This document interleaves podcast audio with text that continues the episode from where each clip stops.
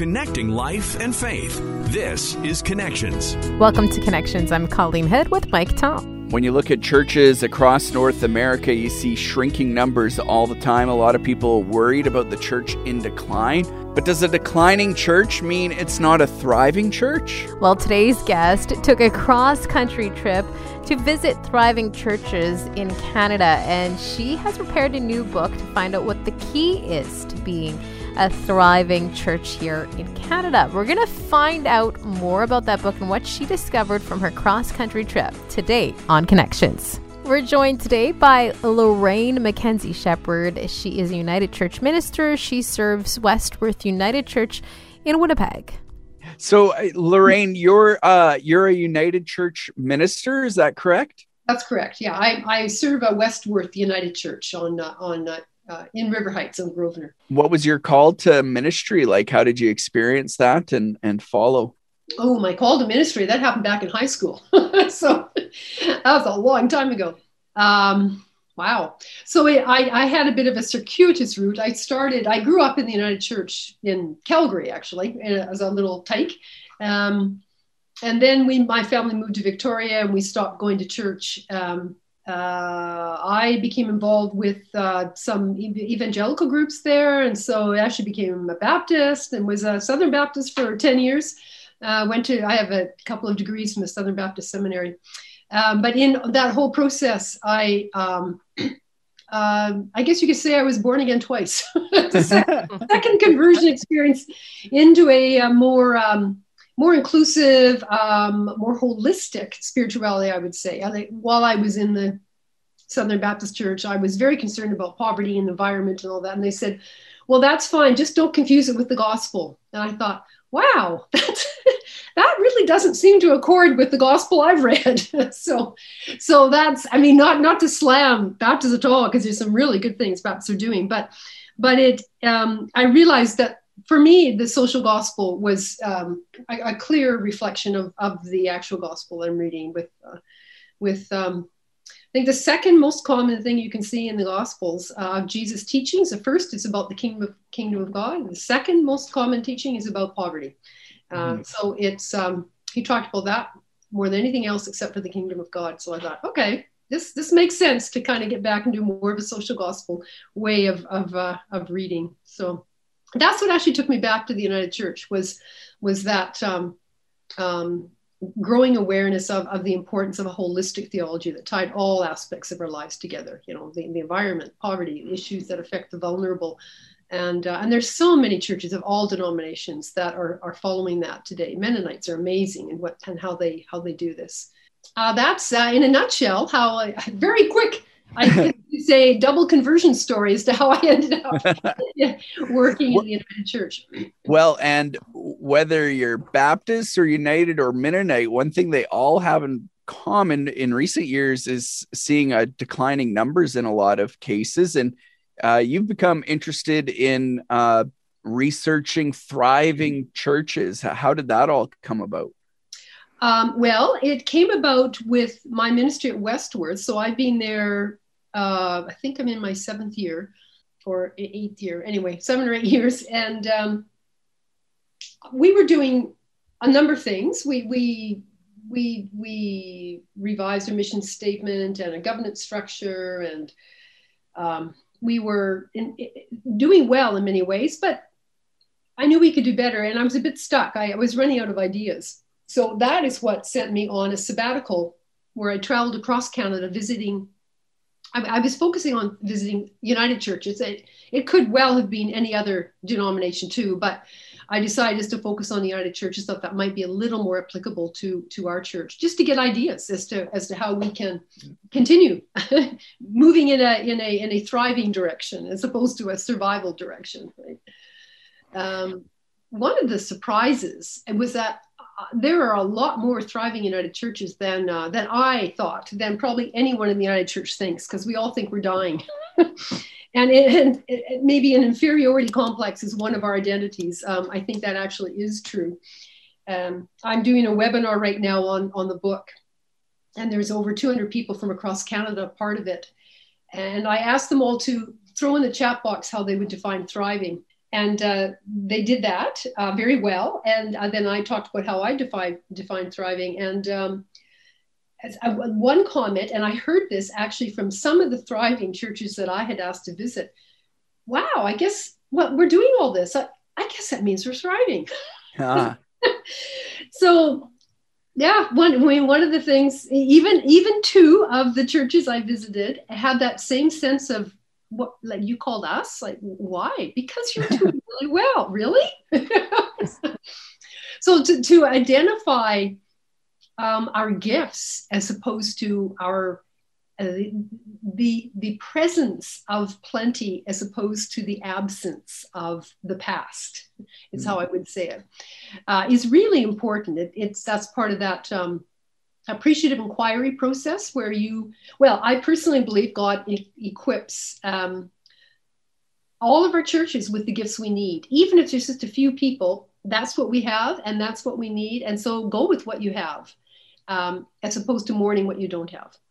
Um, and that is really important with a uh, to have a positive attitude. That was another characteristic i discovered in these thriving churches. Um, um, when as soon as newcomers walk through the door, they'll they'll detect an attitude of joy and positivity, or um, mourning and loss, which ends up turning in on one another and moving it to blaming and conflict and a number of things that aren't very pleasant. so yeah, yeah.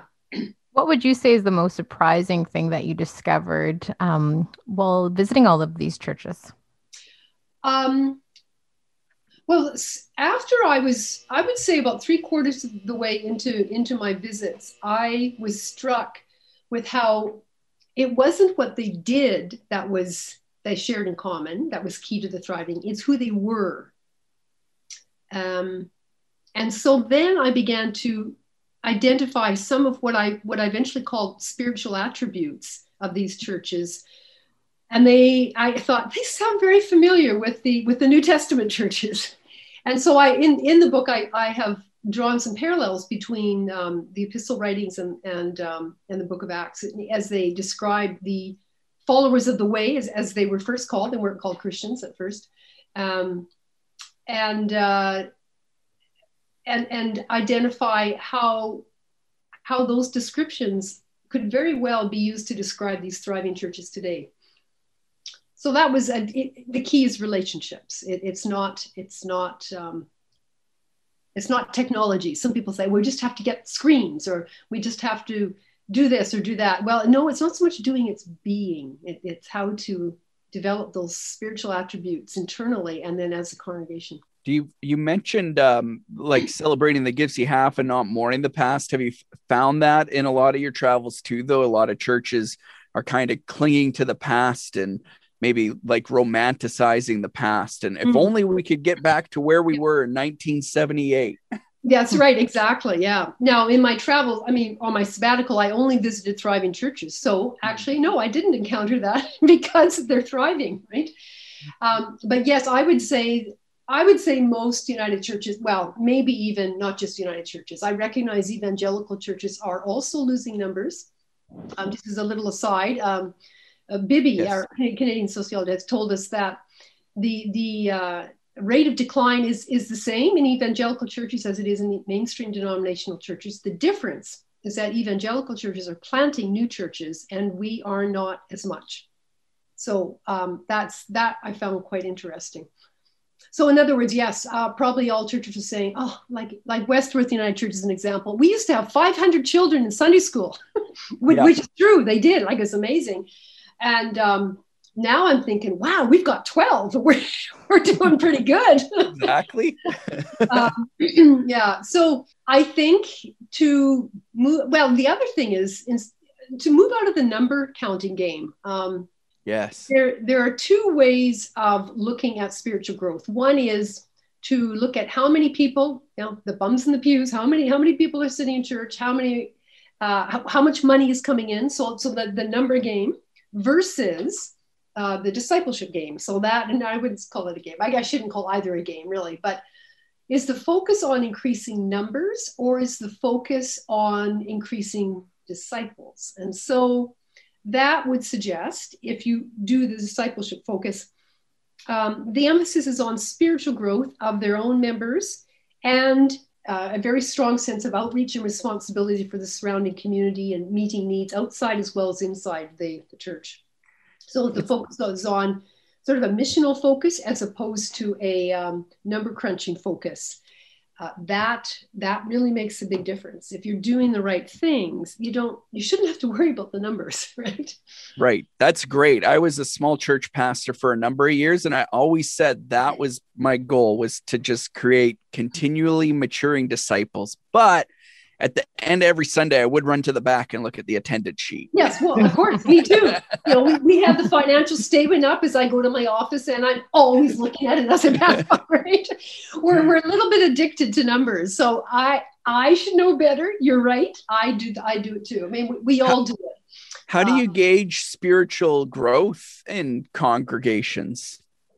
Well, now there's a very good question. Um, we are we're about to start uh, Lent, and I'm trying to get a few small groups together going through. We're using some really good material that goes through a, a, a book of the Bible each year, and we're focusing on the Gospels for the first few years. Um, it it has um, uh, so people read read a chapter or so, depending how much to, so we can cover the whole book within Lent, and some really good personal reflection questions for each day. So the daily readings. And then the small groups once a week will be a place to check in, support each other, and um, talk about some of the reflections, what which ones were meaningful. That I think is a test. Like we we have three groups now at Westworth doing this. Um, and it, it requires you to talk about your faith and in the United States, it's pretty scary. Um, but these these folks are enjoying it, and and this is our second year, so where we've got three groups going again. Um, so I think I get I am see I'm using numbers there, but um, yeah. Um, but I guess to provide as many opportunities as possible to to deepen our faith and also to learn to begin to not be afraid of talking about it with one another. Um, those would be some indications of um, uh, of that. I most of us follow Richard Rohr in our daily meditations at, at our church, and um, well, not our church. Like I think you know, church across the board, across Canada, a lot of people are, are following Richard Rohr's daily meditations, which are really challenging and, and quite deep. Um, I'm surprised how many people are attracted to that because it, it, really goes into some intense theological discussion. Um, but the the fact that the congregation nods when I talk about Richard Rohr, like I can see people like, oh, you know about this. Oh, you're following it too.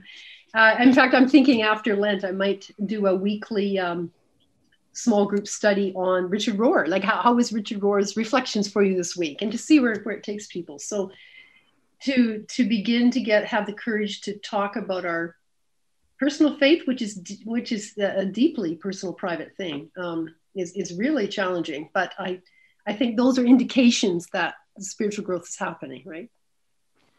Going back to your cross country trip, did you notice any differences between the urban churches and the rural churches when it came to these thriving churches?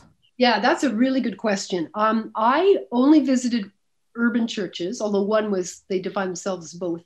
And um, at the same time that I did my sabbatical, a colleague, un- unknowns to me um, at the time, um, unknown to me, um, did the same with rural churches. And so uh, when I began to write up what I had learned, I learned I learned about her doing the same study. So we met briefly and said, you know, let's let's compare notes. Let let's work together on this. And so she is a major contributor to the book, um, and and that is how we we get that contrast between rural and urban.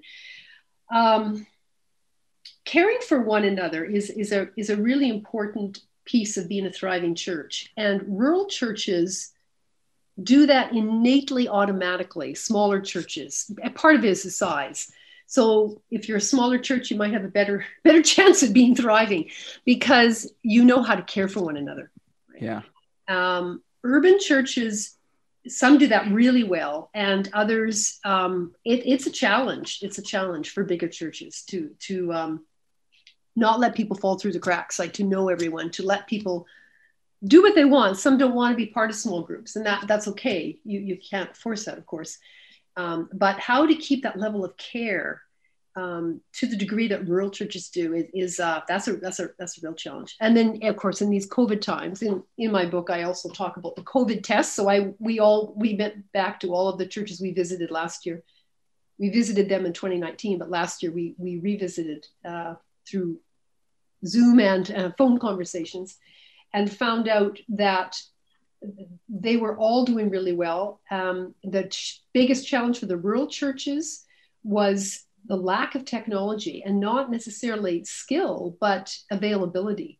Um, simply isn't, some of the, the internet connections simply aren't strong enough to, to do Zoom. Um, so the, the lack of a, of a, of a technological infrastructure in rural areas is, is a significant challenge.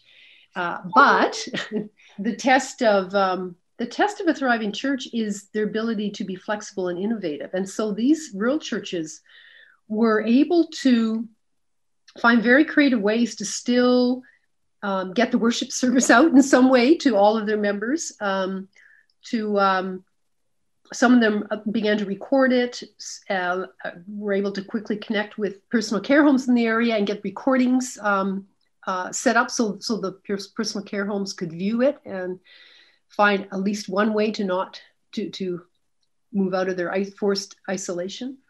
Um, yeah th- those are some examples of, of the rural the rural challenge and how they they have risen to meet that for people that are uh, maybe they feel like they're part of a declining church and they're just hanging on to hope and they want to become a thriving church. Like what's your one big takeaway then that people could start to put in place to turn things around in their faith community?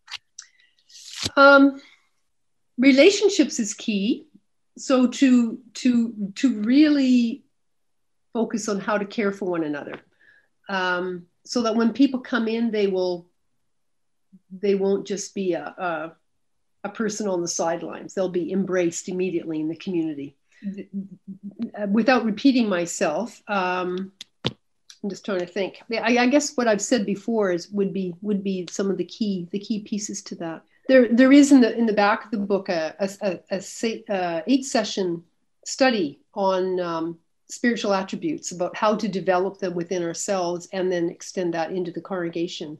Nice. So spiritual development is, um, yeah, and I'm hoping that you know some might pick it up as a Lenten study or something. But yeah, it, it's spiritual development is is important to that. Um, actually, I had one reviewer of, of the book or editor of the book said um, three the three characteristics of a thriving church are community, justice, and discipleship um, that Gail Allen uh, wrote wrote that, and uh, as being a, a, an editor of, of my book, she she had a very close read, and th- those are the three words that she came up with that seemed to to, to encapsulate um, a thriving church. Tell us a little bit more about your book and where people can find that book.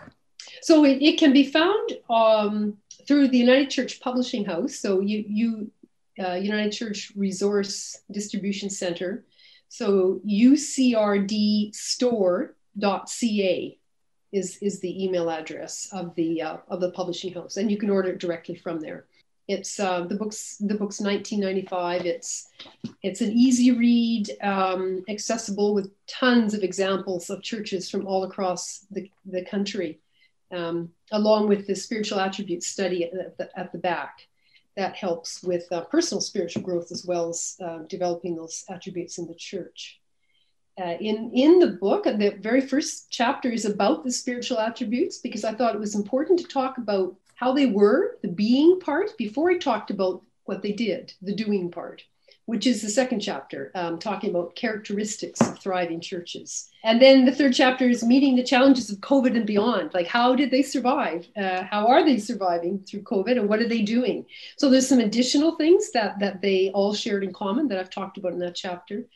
And um, the the next one, just before the spiritual attributes study, is I, I looked at the descriptions of intercultural churches in the United Church and found that that description was quite similar to thriving churches. Um, I think thriving churches lay a very good foundation for becoming an intercultural church, but a lot of them still have a ways to go to to to become intercultural, and that includes um, looking at ways to become an anti-racist church. So that certainly came up in the fall.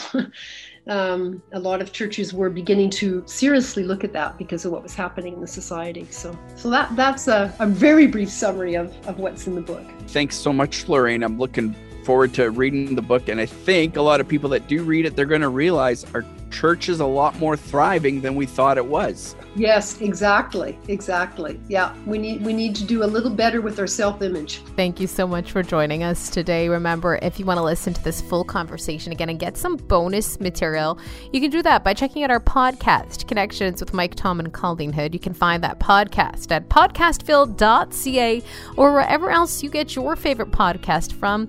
Don't forget to subscribe. We'll talk to you again on Connections.